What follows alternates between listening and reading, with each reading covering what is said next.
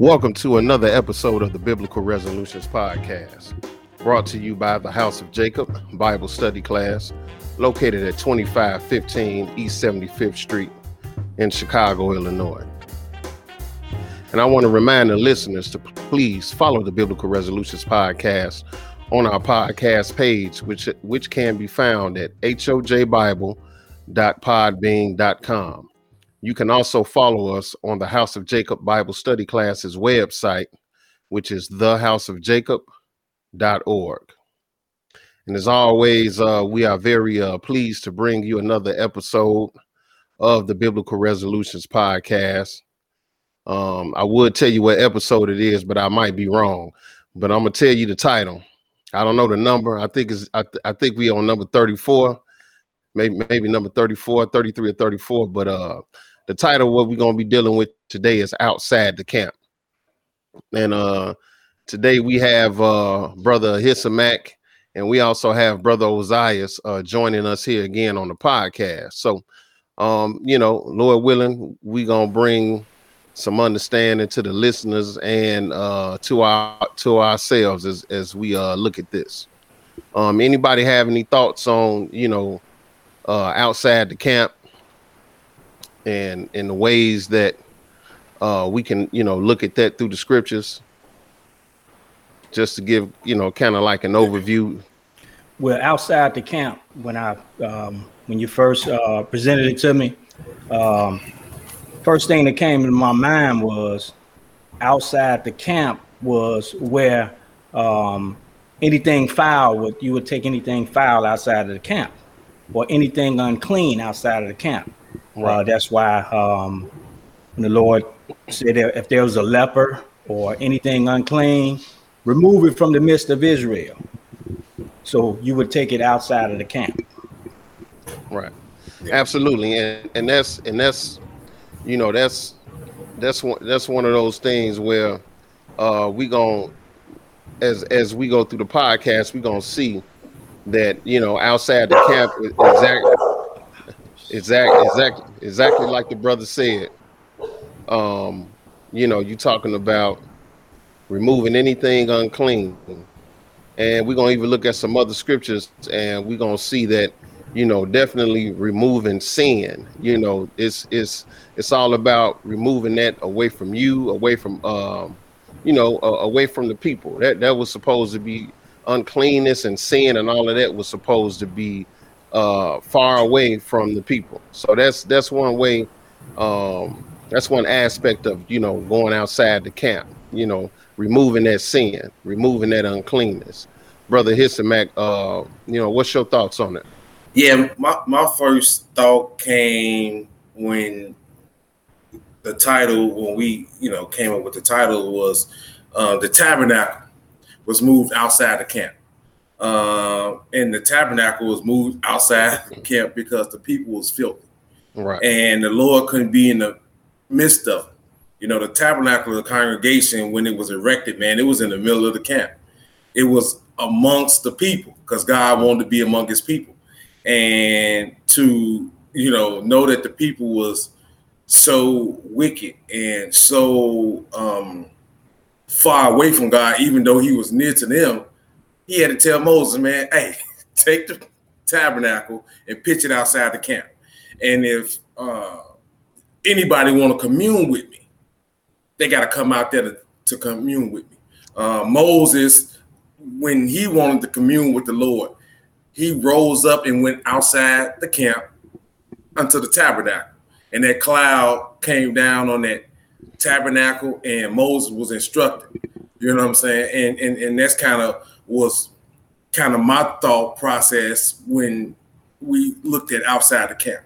It was something that is not in the midst of everybody. Something that is in some aspect, man, your search for God, it's got to be outside of what everybody else is doing. Right. And that's the point, not to cut you off, but that's the point I wanted you to make, because Ozias is talking about removing sin and uncleanness, you know, moving that out far, you know, away. And then on that other side, you talking about, you know, if you're going to get close to God, Yep. You got to go outside the camp to some degree. Yes, sir. Whether that be your family, friends, the comfort of those people, you know what I'm saying? You have to be willing to step outside of that to find God, yes, in a lot of instances. Yes, sir. And then too, we all got our own, forms of righteousness that yes, we sir. Think is righteous. Yes, sir. And we see that in the book, man. The scribes and Pharisees, they all had their own little agenda. But to really draw near to the Lord, you had to come out of that. Yeah. And that's why, they hated the Lord, because they couldn't run that on him. Yeah. They ran that on the people, but they couldn't run that on him.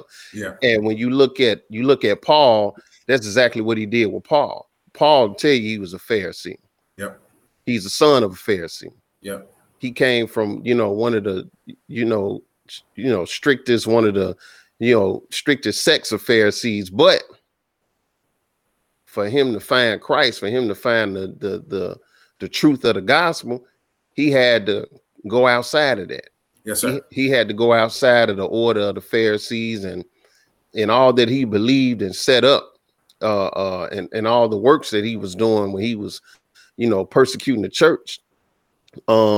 He had to go outside of that. And then, them same Pharisees, them same Jews, ended up, trying to kill him on numerous occasions, because now he stepped outside of what they had set up to be righteous. So he had to go outside the camp.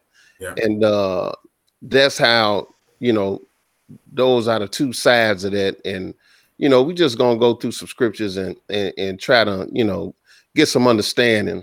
Yes, sir. And, just get a clear view of it. So, I believe Hissamack, you got something going on in yeah, definitely, man. If we could, let's start this in Galatians, the first chapter. Okay. Because here, man, again, man, we talking about Paul, and we see Paul in the lane he did a whole lot of work with the Gentiles, but his first work was in his own nation. You know what I'm saying? Amongst his own people. He had power to do a whole lot of stuff because he was given authority by the chief priest and things of that nature. And until he got knocked down on that road to Damascus, a lot of stuff changed. And once that changed, man, he drove closer to God, but he alienated from what he knew, what he was taught, from the traditions. It's something totally different. Right. Now Paul is in the process, to me, right now, explaining how he got outside that camp and what benefits it had for him going that way. So this is Galatians, the first chapter. And we're going to pick it up at verse 10. Brother, when you get it, go ahead. Yes, sir. For do I now persuade men or God? Or do I seek to please men? For if I yet please men, I should not be the servant of Christ. And see, that's a huge statement, because most people in the camp, you trying to please your preacher or the brothers or do what's the norm because they looking at you. Right. And you feel, because you don't see God or you ain't got a good relationship with God, you're trying to please them. Right. And that's wrong. Because you want to feel that comfort. You want to feel comfort. You know what I'm saying? And everybody, no matter if it's one of these young people out here joining a gang, yes, sir. They're doing that because they want to feel love and comfort. People come to class. I don't talk with a brother recently, man, and that's the whole thing. The brother said, man, he want to feel that love. Yeah. And you go to the place where you figure you should. You know what I'm saying? And for some people, hey, it's at the camp. It's at the camp. It's in the church. You know what I'm saying? Yes, so that will cause you to, hey, man, I don't, I don't want to come here and be no outcast. Yes, yep. So you kind of like, but Paul, but really to be a servant of the Most High, man, you gotta be willing to not seek that comfort in men, but seek comfort in the Most High. Yes, sir. Yes, sir. You gotta give everything that please men up, because most of the thing that please men don't please God. That's what I'm saying. It's an abomination. You know what I'm saying? Yeah, you gotta kind of think about that, man. A friend of the world is an enemy of God. Enemy of God. Right. Yes, sir. And when you start to develop this mindset, now you can look at some of the things that Paul did, and you can understand, like, man, we see it and be like, I can see how he had such a relationship with not only God, but he was connected to the work he was doing. And it meant more to him than like anything. Like when he said he'd count everything is done. Right. That's a big statement. Yeah, because he had status, man. I mean, he wasn't no average little Pharisee running around. He had some pull. He had status. Yep. He was a Roman citizen. Oh yeah. So he was big time, man. But he gave all that up. Yes, yeah. So he laid it all up. He laid it all out what he was.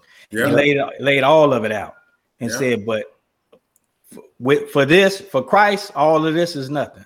All of this is nothing. I give it up. And those that's a mindset moving towards going outside the camp. But I ain't gonna hold it up talking, but verse 11, brother, when you get it, go ahead. But I certify you, brethren, that the gospel which was preached of me is not after man. Mm-hmm. For I neither received it of man, neither was I taught it, but by the revelation of Jesus Christ. So he got what he taught, what he got it from Jesus Christ. He didn't get it from no man. And that's a deep statement right there. That's a huge statement. Say, hey, man, didn't no man give me this. You know what I'm saying? Right. For him to say that, hey, he knew he wasn't dealing with no man. This was revealed to him by the revelations of Jesus Christ, man. So that's a big statement. Because 99.9, you know, hey, I know the Lord show you things, you know, on your walk, but majority of what we learn, man, you set under a teacher. Yep. Yes, you got that. You see what I'm saying? You got that. But he's saying here, man, hey, there's no man teach me this. Yep. You know, and I could see why his writings can twist you up, because he receiving something straight from Lord. How, you know, if you receiving something like that, can you really express it in layman's terms? That's what I'm saying. Can you communicate that to somebody? Can you really express all of that? I mean, some things you could probably be plain, but man, if the Lord dealing with you like that, it will probably be hard to tell another person who didn't experience that, how to write that down and explain it in a way that they can understand. I can see where that would probably be difficult. Yeah, and that's why Peter said that too. That's why Peter said it's hard to be understood, because Peter had understanding and he knew. Right. If I didn't have understanding, I wouldn't know. I may not know what this brother talking about. Yep. So you have to have some type of understanding to understand what Paul is understanding of the word of God, to understand where Paul coming from. Yes, sir. Yes, sir. Absolutely. Yes, sir. Verse 13, brother. Yes, go ahead. For ye have heard of my conversation in time past in the Jews' religion, how they beyond measure are persecuted the church of God and wasted it, and profited in the Jews' religion above many my equals in mine own nation, being more exceedingly zealous of the traditions of my fathers. Mm-hmm. But when it pleased God, who separated me from my mother's womb and called me by his grace, to reveal his son in me, that I might preach him among the heathen, immediately I conferred not with flesh and blood. Mm-hmm. Neither went I up to Jerusalem to them which were apostles before me, but I went into Arabia and returned again unto Damascus. And see, this is, to me, man, key as well, man. Because once he got what he was going to get from the Lord, he ain't go to the headquarters. He ain't go back to the headquarters. He went out here into the desert, to Arabia. And he went out there, man, because God had separated him for a certain purpose. He pulled him outside of the camp to be a chosen vessel for him to get this message to the Gentiles. Yes, that, to me, is a big statement on, first, Paul's mission. It's a big statement on understanding if you get called to do some work, it might not be what you're looking at or what you're accustomed to or the norms, but it's going. But the work that you got for you, if the God then called you from the womb, it's going to be for you. It ain't going to be for something that it's going to be a one size fits all.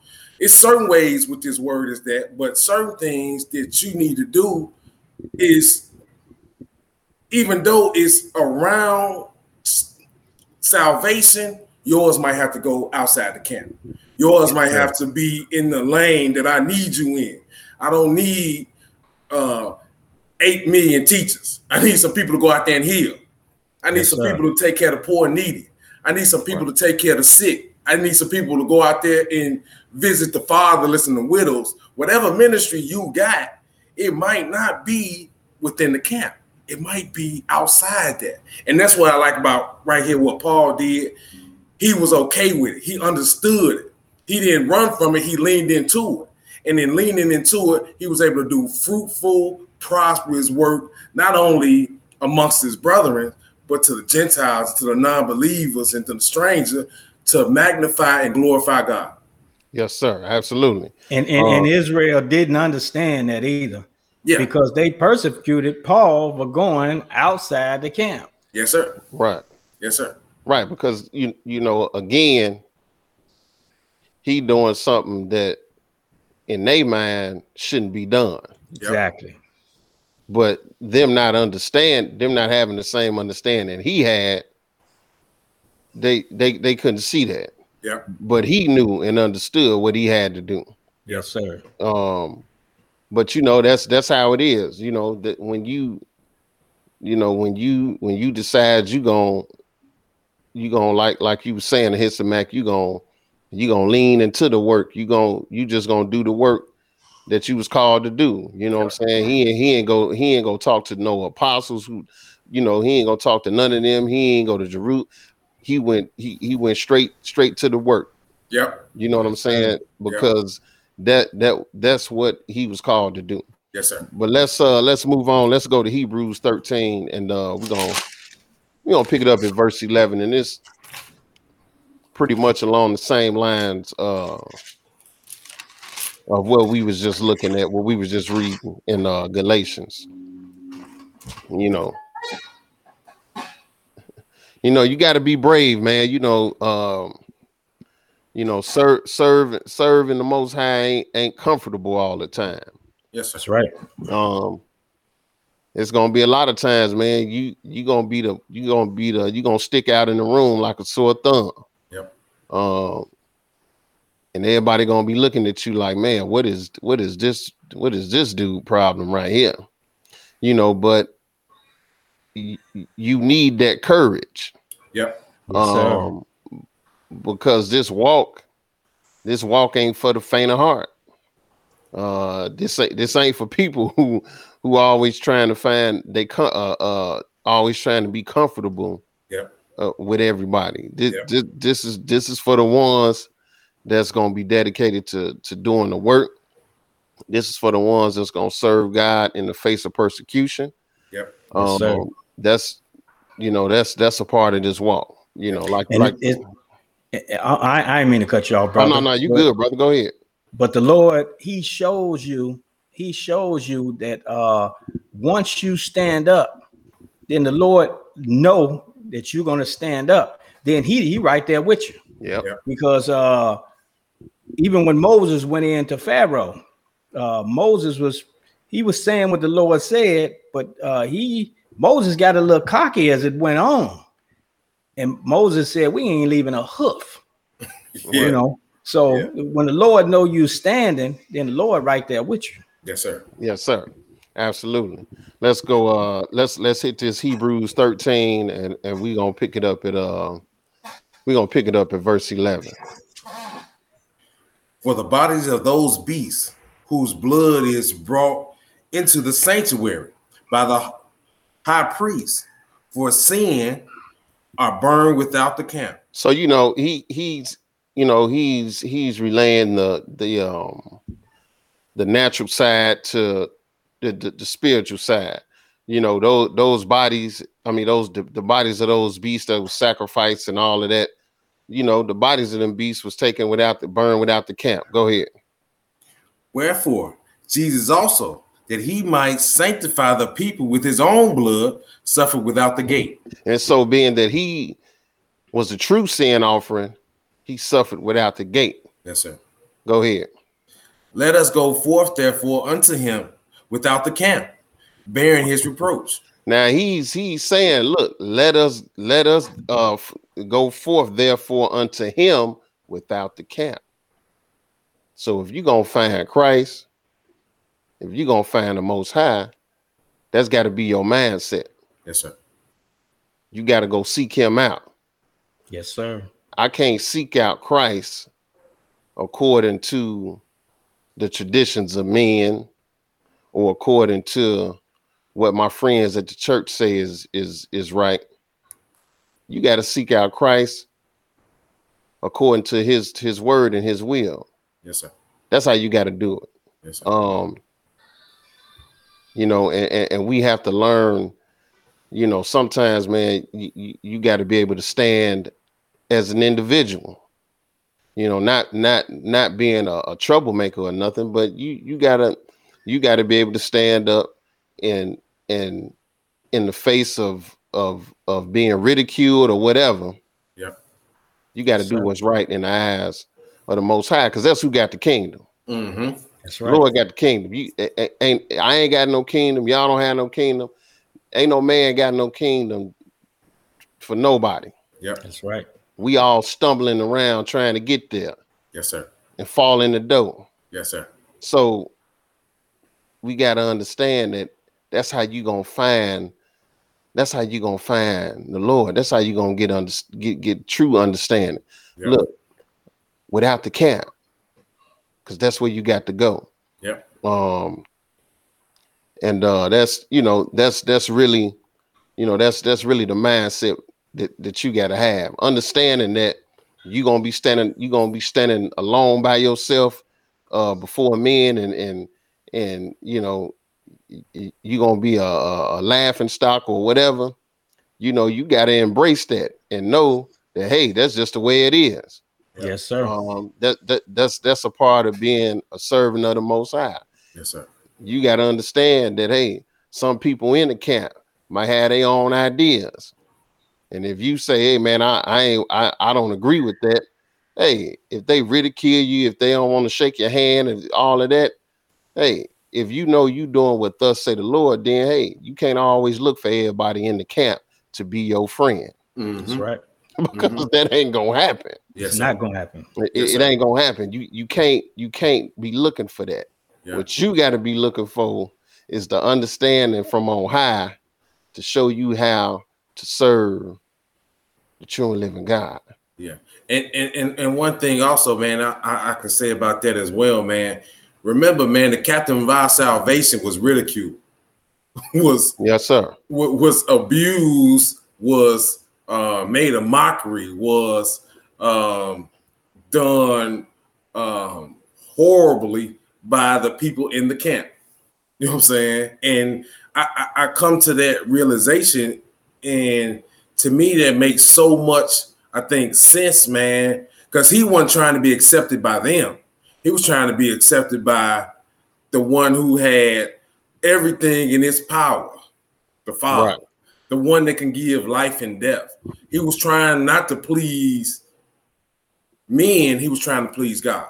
And when you get into places like that, man, sometimes the people or people mindset ain't big like that. And I don't care if you at work or at home or in public, sometimes people can't see it or understand it, so they make a mockery of it, or they might crack jokes or who he think he is. Well, man, he trying to be accepted by somebody greater than you, and we really got to understand that, man. Serving God is not routine. It's not, you know, something that's could be put on automatic. It's going to be challenges and changes and ups and downs. But if you then set your walk on, oh, I got this, well, you ain't going to never go outside the norm.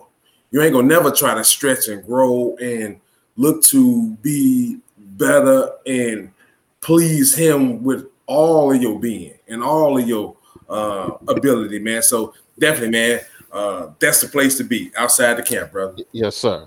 What we're gonna do is we're gonna go ahead and we're gonna go to your next the next scripture you had over here. Okay. This Revelations the 4th chapter. I'm sorry, Revelation 18. Yes, sir. 18. Yeah. Yep. And the 4th verse. And this is what I can always say, man. God is making a plea right here for the people to come out. And to me, man, you know, this can be said in any generation. You know, he calling us out, you know, outside the norm to serve and worship him. So Revelations 18 and brother, verse 4, when you get it, brother, go ahead. Okay. And I heard another voice from heaven saying, come out of her, my people, that ye be not partakers of her sins, and that ye receive not of her plagues. And to me, that's extremely important. God is, at this time, man, Babylon is being destroyed, but the norm is everything you receive from Babylon. You receive wickedness and all this nonsense from Babylon, and it has made you furthest from God than you can even imagine. You just don't know it, because they come around with some, holidays and stuff you think that's drawing you closer to Christ, but it's pushing you further away from him. Right. Coming out of her, you're going to see. Your eyes going to get open. And that's one of the moves that I think, man, that most people never looked at. We go along with the norm. We receive other plagues. We receive other anguish and other heartache. We get our view of God all mixed up. It's about you having money. It's about you having all these things. And it's really not that. When you come out of that, you're going to see it's about, man, serving the Lord with truth, with a righteous mind, with righteous acts and a pure heart and clean hands. That's what we should be striving for. That's what's missed because we dealing inside the norms. We're serving God. We're dealing inside of this same mindset that was passed on from one. This the way my mama did it, and my daddy did it, and this, and now it's all messed up because you don't even know how to even start to build a relationship with God because you inside of something that then turns your brain off.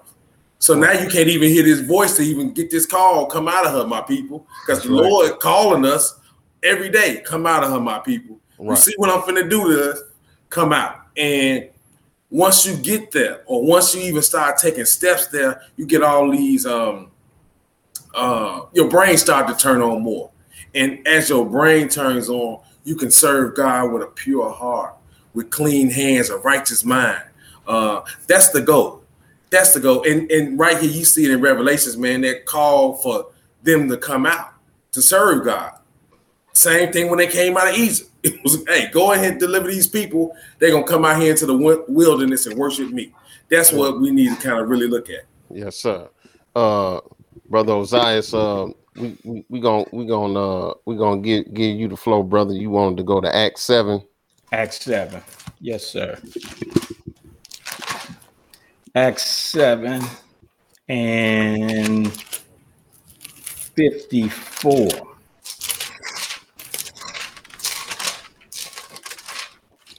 You want to read that at Hissamack? Yeah, I got it for you, brother. Okay. Give me 1 second to get it. Yes, sir. Okay, you ready, brother? Yes, ready, brother. When they heard these things, they were cut to the heart, and they gnashed on him with their teeth. Now this is Brother Stephen and you know they held a little trumped up trial because they said that he was going against the laws that were set forth by the fathers.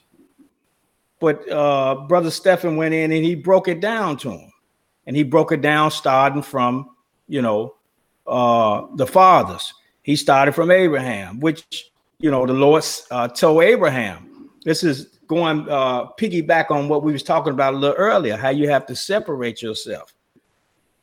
The Lord separated Abraham from his father's house, yes, sir, from that camp. Yes, sir. And he told Abraham to separate himself, and he was going to bring him out to a place that he was going to give him. And Stephen broke it down. He broke it down from there. And they were not able to withstand him because what he was saying was right. It was the truth. So, like you said, they gnashed on him with their teeth. Go ahead and read, brother. But he, being full of the Holy Ghost, looked up steadfast into heaven and saw the glory of God and Jesus standing on the right hand of God. And that's what we have to do. That's what we have to do. Yes, when they come against us, hey, look up to your God, because he's right there. You're not alone. Stephen may have looked like Stephen was alone at that time, but he wasn't alone. The Lord was with him. The Lord was right there with him. Go ahead and read, brother. And said, behold, I see the heavens open and the Son of Man standing on the right hand of God. Then they cried out with a loud voice and stopped their ears and ran upon him with one accord. And so Stephen has said he see the Son of God standing on the right hand of God, or the Son standing on the right hand of the Father. They definitely couldn't stand that. So they didn't want to hear no more. Mm-hmm. So they stopped their ears and they ran up on this brother, and they, you know what they was about to do with this brother. But this is the main thing I was coming here for. Go ahead and read, brother. And cast him out of the city and stoned him out of the city. That city is the camp. Yes, sir. That city is the camp. Now, what they were doing, this is how you know that they understood what they were doing, because they cast them out of the city. Whenever the Lord said, when he gave a commandment, like the brother who was picking up sticks, to stone them, they took them without the camp. So that city is the camp. They took them without the city, same as they took Jesus without the city. And they stoned his brother. Mm-hmm. Go ahead and read, brother. Go ahead and finish that up. And stoned him. And the witnesses laid down their clothes at a young man's feet, whose name was Saul. Just who we was talking about. Just who we was talking about. And he was a part of this before the Lord gave him understanding and separated him. Yep. But the thing is that city is the camp, and it's the camp of the saints. They themselves were wicked for what they was doing to Stephen, but the act that they were doing was a commandment to take whatever is foul out, or whatever is sinful, out of the camp, which Stephen wasn't, which they were actually, but they put this brother outside of the camp to stone him for their wickedness, mm-hmm, not for his wickedness. Mm-hmm. Yes, sir. Finish that up, bro. And they stoned Stephen, calling upon God and saying, Lord Jesus, receive my spirit. And he kneeled down and cried with a loud voice, Lord, lay not this sin to their charge. And when he had said this, he fell asleep. Now, this is a true servant of God, because hey, I try to be a true servant of God to the best of my ability, but I don't know if I could have said some good things toward the Lord for them as they were stoning me. Yeah. But that shows that his mind was outside of the norm. Yes, you know sir. What I'm saying? Yep. Listen, when you get to a place like this, you got to be thinking big. it reminds me always, man, you know, one of my favorite parts in the scripture is when Jesus, they coming to get him. And this is the Passover night, man. The Passover got to die. But one of the main things Jesus did, even though he was going to die, he still healed that servant's ear. Yes, sir. And it let me know something, that it's about life. It's about healing. It's about recovery. It's something you got to have a total different mindset to even get to a point where you saying, man, they stoning me, hit me with rocks, and they gonna kill me. But Lord, lay not this sin to their charge. That's showing true mercy. He was trying to be like his God to his death. Yeah, that's showing you. They showing you no mercy, but you telling the Lord to show them mercy. Yeah, that's big. That's big. Yeah, that's huge. That's huge. Yes, that's sir. That brother is that's a powerful brother. Yeah. Yes, sir. To have somebody who stoning you, asking the Lord to please show them mercy. Yeah. That's a big brother there. Yeah. So Ozias, we gonna take a detour, brother. I want you to go to Numbers.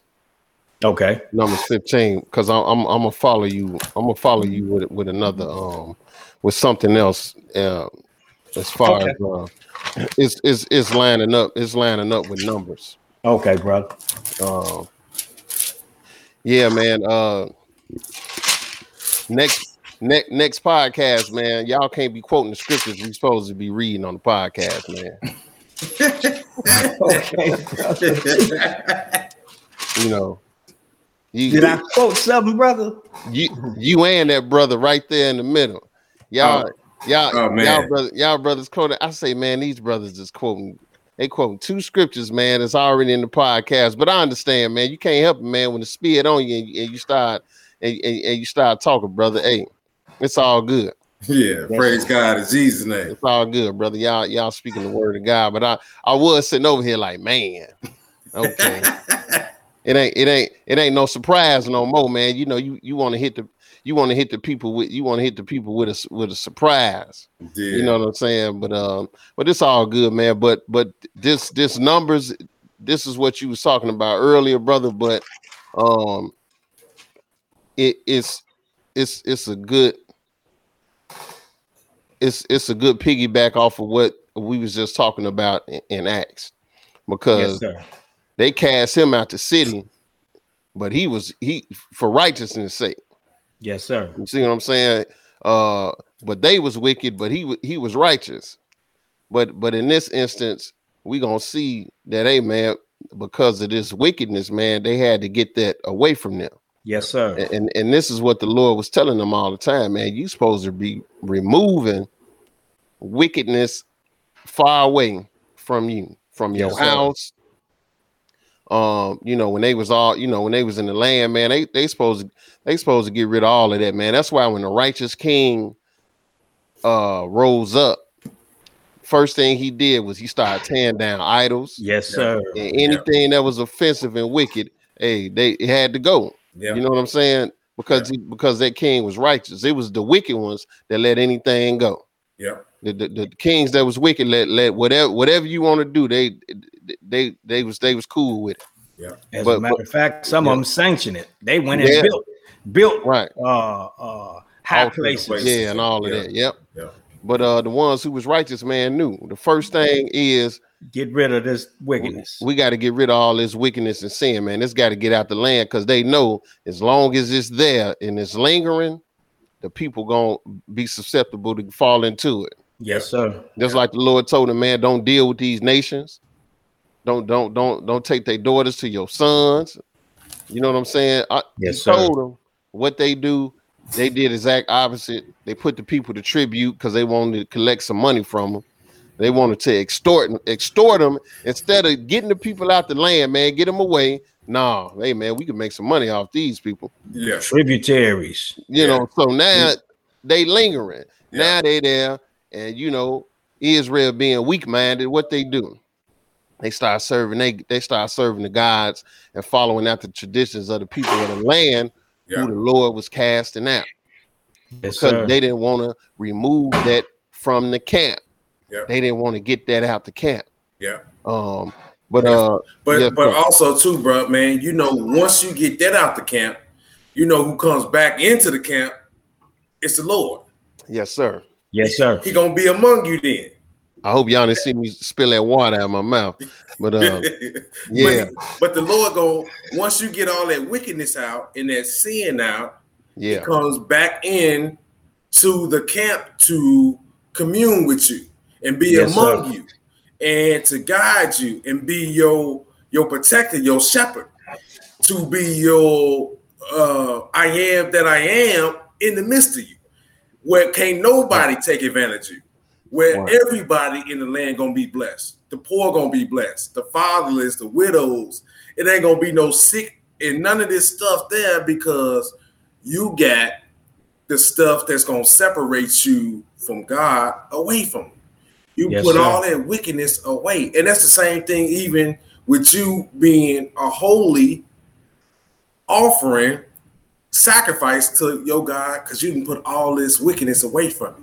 You can put all these sinful, these hateful, these lustful and covetousness and malice and all this stuff, you can put it away from you. Now God can come in and fill it with good things. Yes, you know, his wisdom.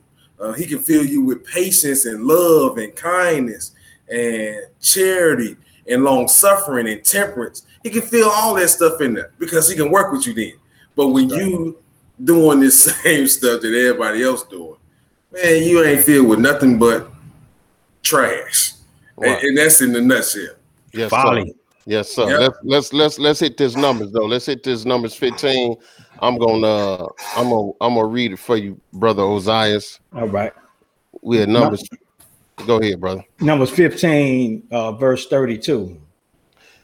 And while the children of Israel were in the wilderness, they found a man that gathered sticks upon the Sabbath day. And the Lord, by this time, the Lord had told him several times, you know, he told him in the 10 Commandments. He told him in Exodus, the 31st chapter. He went deep in Exodus, the 31st chapter. He laid it down. So this was, everybody in this camp should have known better. Everybody in the camp should have known better. You don't do any work on the Sabbath day. But go ahead and read, brother. And they that found him gathering sticks brought him unto Moses and Aaron and unto all the congregation.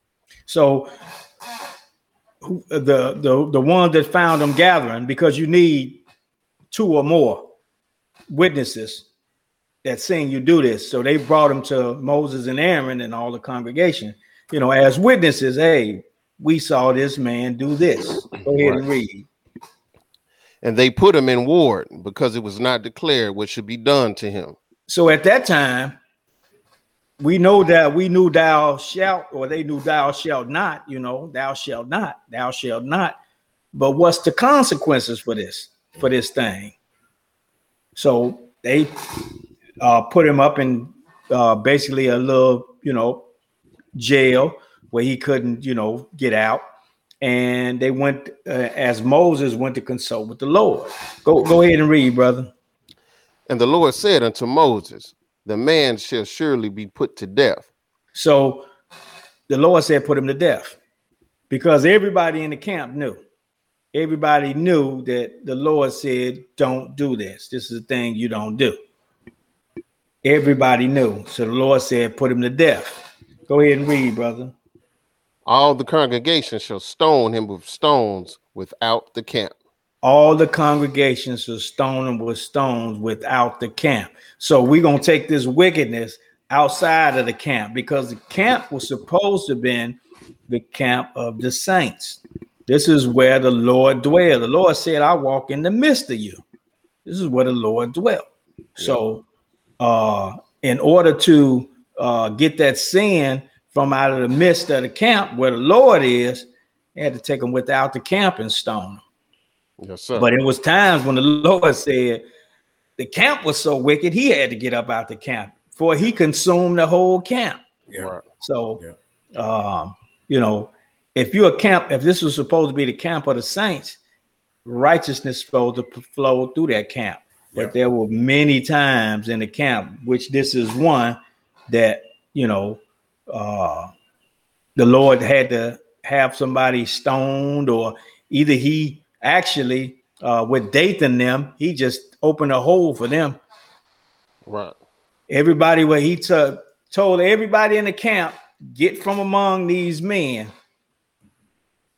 these wicked men, get from among these wicked men. Mm-hmm. So the Lord just wanted wickedness from to not to consume the camp, because a little leaven is the whole lump. Right. You get one person doing it, then the next Sabbath you'd have had 5 people picking sticks. Oh, nothing happened to him.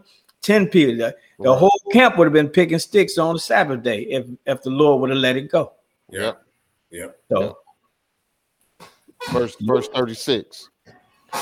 And all the congregation brought him without the camp and stoned him with stones, and he died as the Lord commanded Moses. As the Lord commanded Moses. So Moses didn't make up his mind that this is what he wanted to do. This is how the Lord said it had to be done.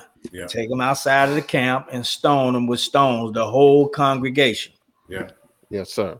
Let's go to Leviticus 16, and we're gonna pick it up at verse 21, because this is falling in line, kind of, you know, with what we're talking about, you know, removing sin, wickedness, all of that, removing it from the camp. Yes, sir. Getting it outside the camp, getting it far away from you. Yeah. And this is the same thing here. The same concept. The Lord, he's giving it to you. He's bringing you that same concept over and over again in different ways. And we're gonna look at one here. This is on the Day of Atonement, and this was a day where sin offering had to be made for the sins of the people for that whole year. Yes, sir. Yep. And this was the time that the high priest went behind. He went behind that veil to sprinkle that blood, put that blood on the horns and the altar and all of that. We ain't gonna read all of that, but we want to read what's gonna happen with these 2 goats, because you had to have these 2 goats. One goat had to be killed for the sins of the people, and then the other goat, they did something else with it, but it's still along the same lines, yes, sir, of removing wickedness from out the camp. So we're gonna hit Leviticus 16, and we're gonna pick it up at verse 21. Hissamack, when you get it, brother, go ahead. And Aaron shall lay both his hands upon the head of the live goat. So one goat was killed. The other goat they left alive, but this is what they did with this goat. Go ahead. And confess over him all the iniquities of the children of Israel, and all their transgressions, and all their sins, putting them upon the head of the goat, and shall send him away by the hand of a fit man into the wilderness. Go ahead. And the goat shall bear upon him all the iniquities unto a land not inhabited, and he shall let go the goat into the wilderness. So this goat, now they killed one goat for the sin offering. Mm-hmm. But this other goat they left alive, but he put all the sins of the people, he put them on the head of that goat. But then he sent him away, that goat, into a land not inhabited.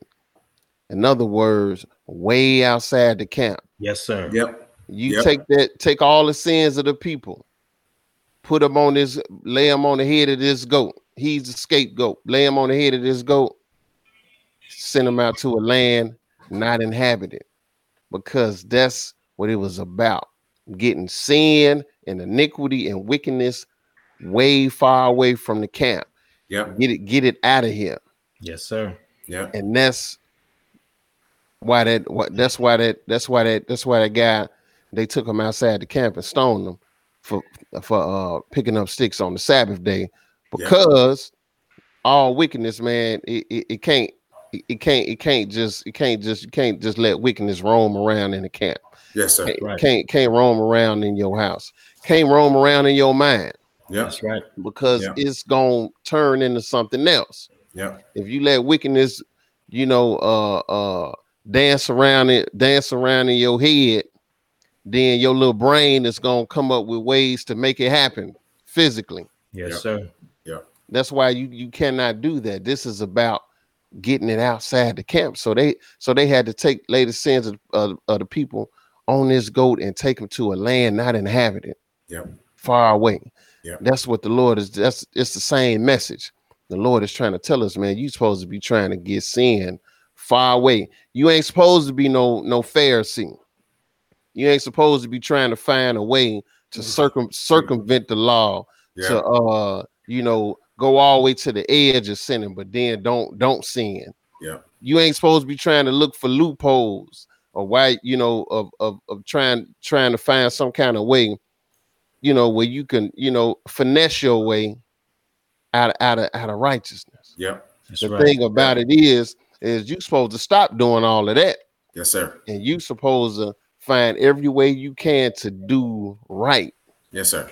And find and whatever wickedness that's in you or whatever you supposed to be trying to send that way away. Yes, sir. Yes, sir. And that's the same message that the Lord it's been given us. Yep. Even in the law with some of these ordinances, the message was get sin far away from you. Yeah. And that's kind of the Lord was looking because sin consumes. Oh, yeah. If it would have continued, sin would have consumed the camp. Yep. If you continue with those thoughts, you act on them, then you continue to act on them, and then it consumes your mind. Yeah, right. And sin has consumed the world. That's why the world is upside down. It's out of course. Sin has consumed it. Yeah. Yeah. And the only way for it to get back in course is for the Lord to return and take it down. Yeah. Yes, only sir. Way. Yeah. Yeah. Definitely. Yes, sir. I didn't have that scripture typed in, man. So I see that I left that numbers up, but for the people, that was Leviticus 16, 21 and 22. Yeah. But yeah, man, I mean it's the same story over and over again. It's the same message. You know what I'm saying? The Lord is giving you the same message. He's giving it to you through the law. He's giving it to you in the Old Testament, in the New Testament, but the message is the same. Yes, sir. Yes, sir. And the people, for the most part, are the same. People are always trying to find a way to finesse their way out of doing right. Yep. Yes, sir. Or trying to do their own, what they feel is righteous and not what the Lord says righteous. Yeah. That's how man is. That's why he presented you the same instructions over and over again in different ways, so that it ain't no way that you cannot know or have a basic understanding of what right is. Yeah. Yes, sir. You know what repetition. I'm saying? It becomes second. It should become secondhand. Yeah. Walking in righteousness should become secondhand, like putting on your shoes. Yeah. I know how to do that. That's simple.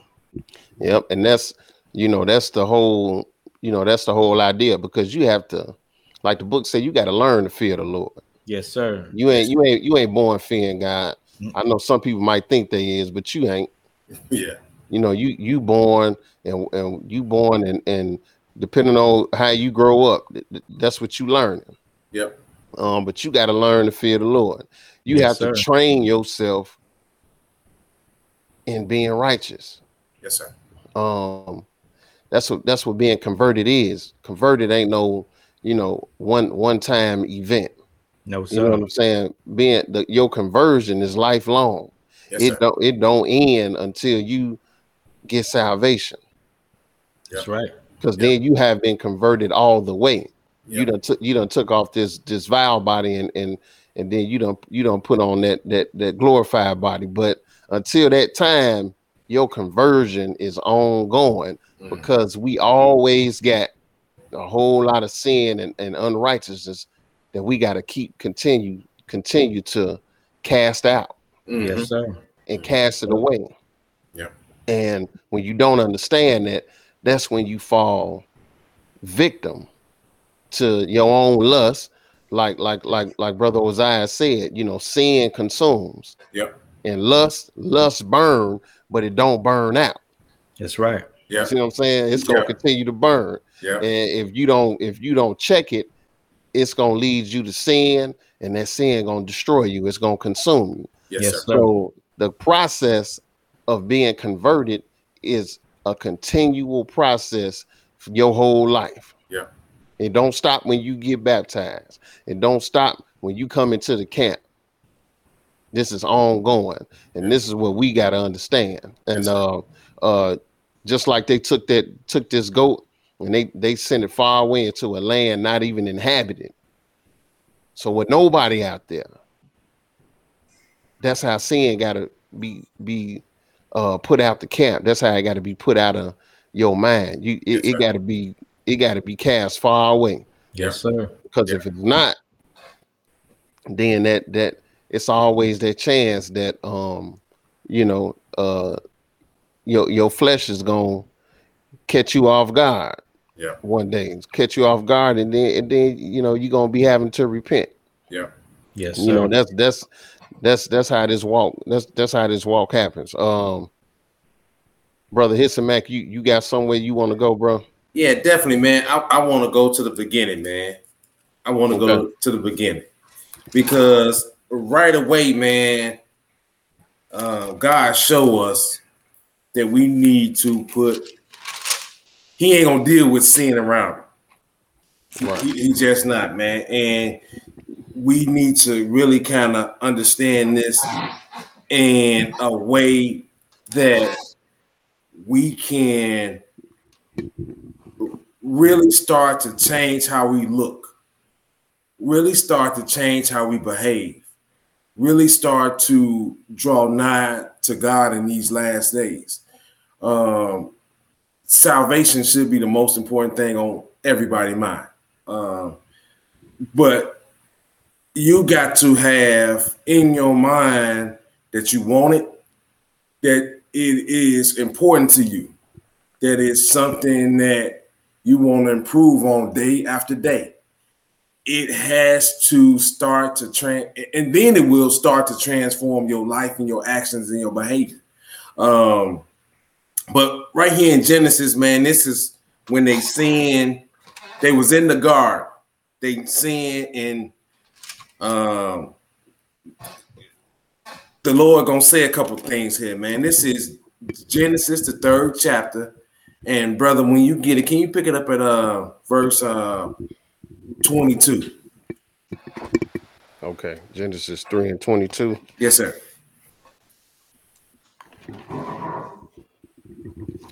And the Lord God said, "Behold, the man is become as one of us, to know good and evil. Mm-hmm. And now, lest he put forth his hand and take also of the tree of life, and eat and live forever." Okay, so now we know. Hey, man, he know the right from wrong, good and evil. Hey, I got to get him away from him because he is polluted now. He contaminated. He dealt with sin and wickedness. I can't have that around him. Verse 23, go ahead. Therefore the Lord God sent him forth from the Garden of Eden to till the ground from whence he was taken. So he sent him forth from the Garden of Eden. He sent him forth. He got him away from him. He got him out the garden. This is where you were supposed to be able to commune and learn, and God was going to teach you. He was going to fill in everything in this time and in this season. Now he got to drive you out. He got to get you up out the garden because now you can't be in his presence. And if you're going to find them, you got to do work now. You gotta, he gotta look at your actions and your behavior now. He was just gonna teach you. You know what I'm saying? Because you was his son. Yes, sir. Adam was God's son, and he was gonna teach him everything in his season. He wasn't gonna teach him calculus out the gate, even though, man, Adam had a mind to receive it, but he was gonna fill it in his season, at his time, sir, at his proper place. Yep. We have to really understand that. And again, even though this ain't the camp, he in the presence of God.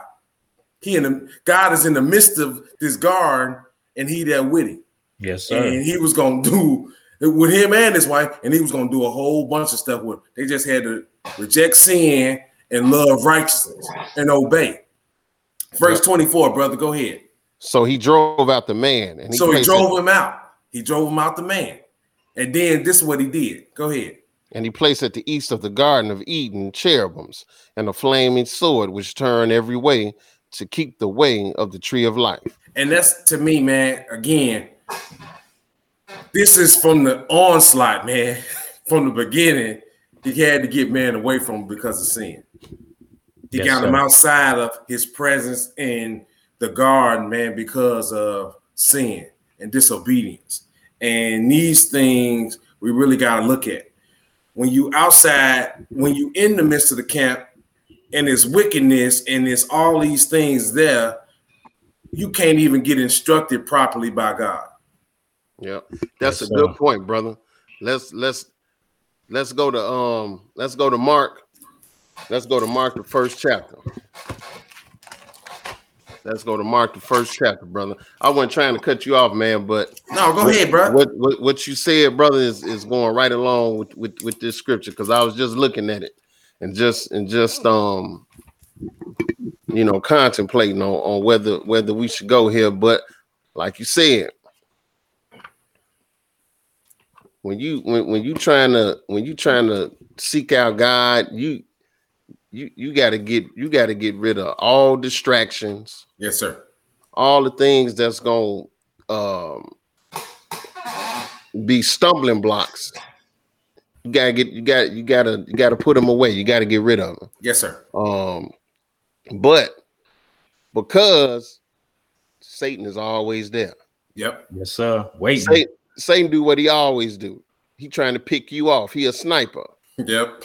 He trying to pick you off. As soon as you start to get a little understanding, you start to get a little faith, he trying to pick you off. Yes, when you in a moment of weakness, when you in a moment where, you know, you may be on shaky ground mentally, he coming.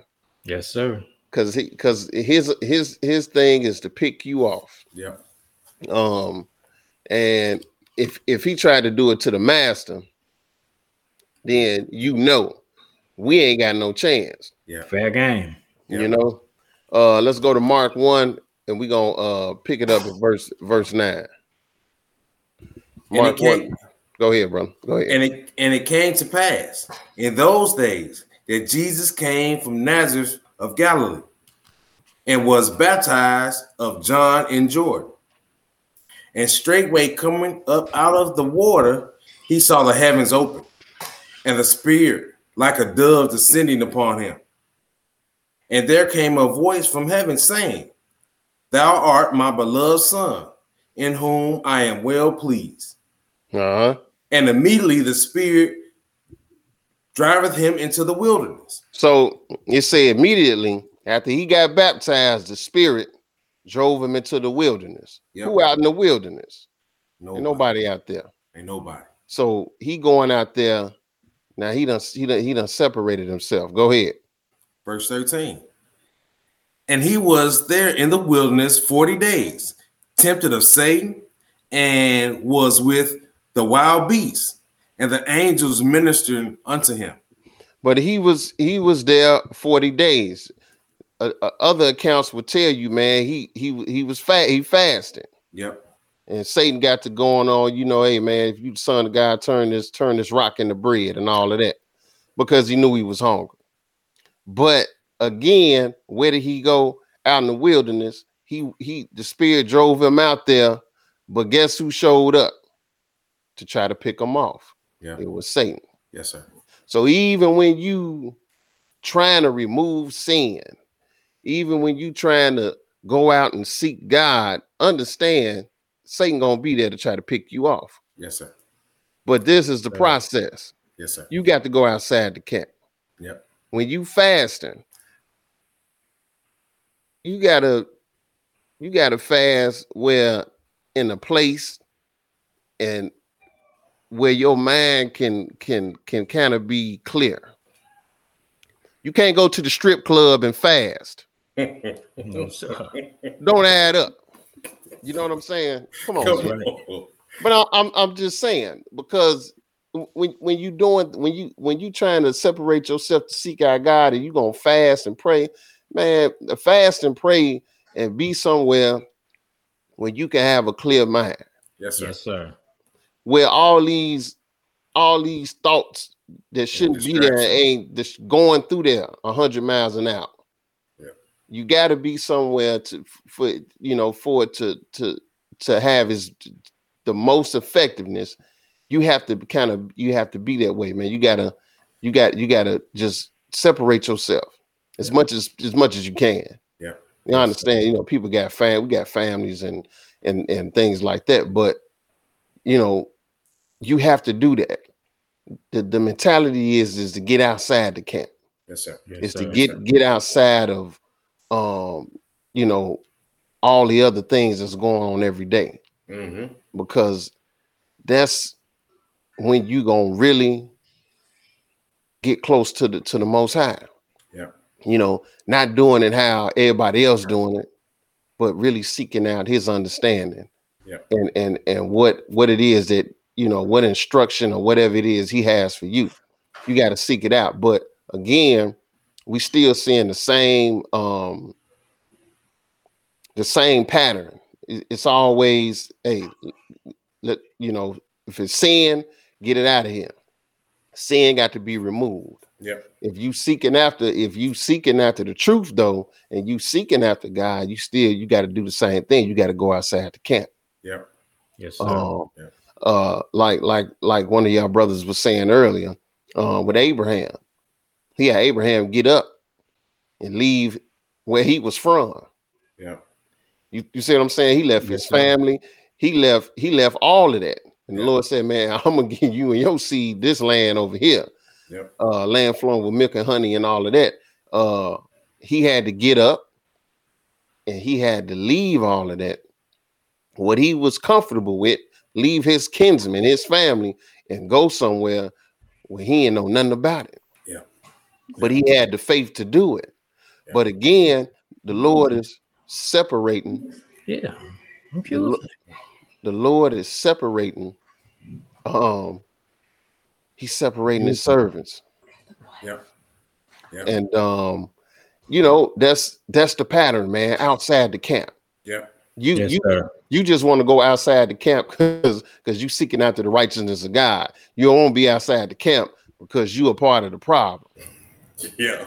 Yeah. That's what it boiled down to. Yeah. Why you going outside the camp? Is it because they saying, man, this dude is horrible, and you ain't doing nothing but causing discord, confusion. You got to go. You know what I'm saying? Or are you going outside the camp because you seeking after God's righteousness? Yeah, and that's what I think is important, brother, man.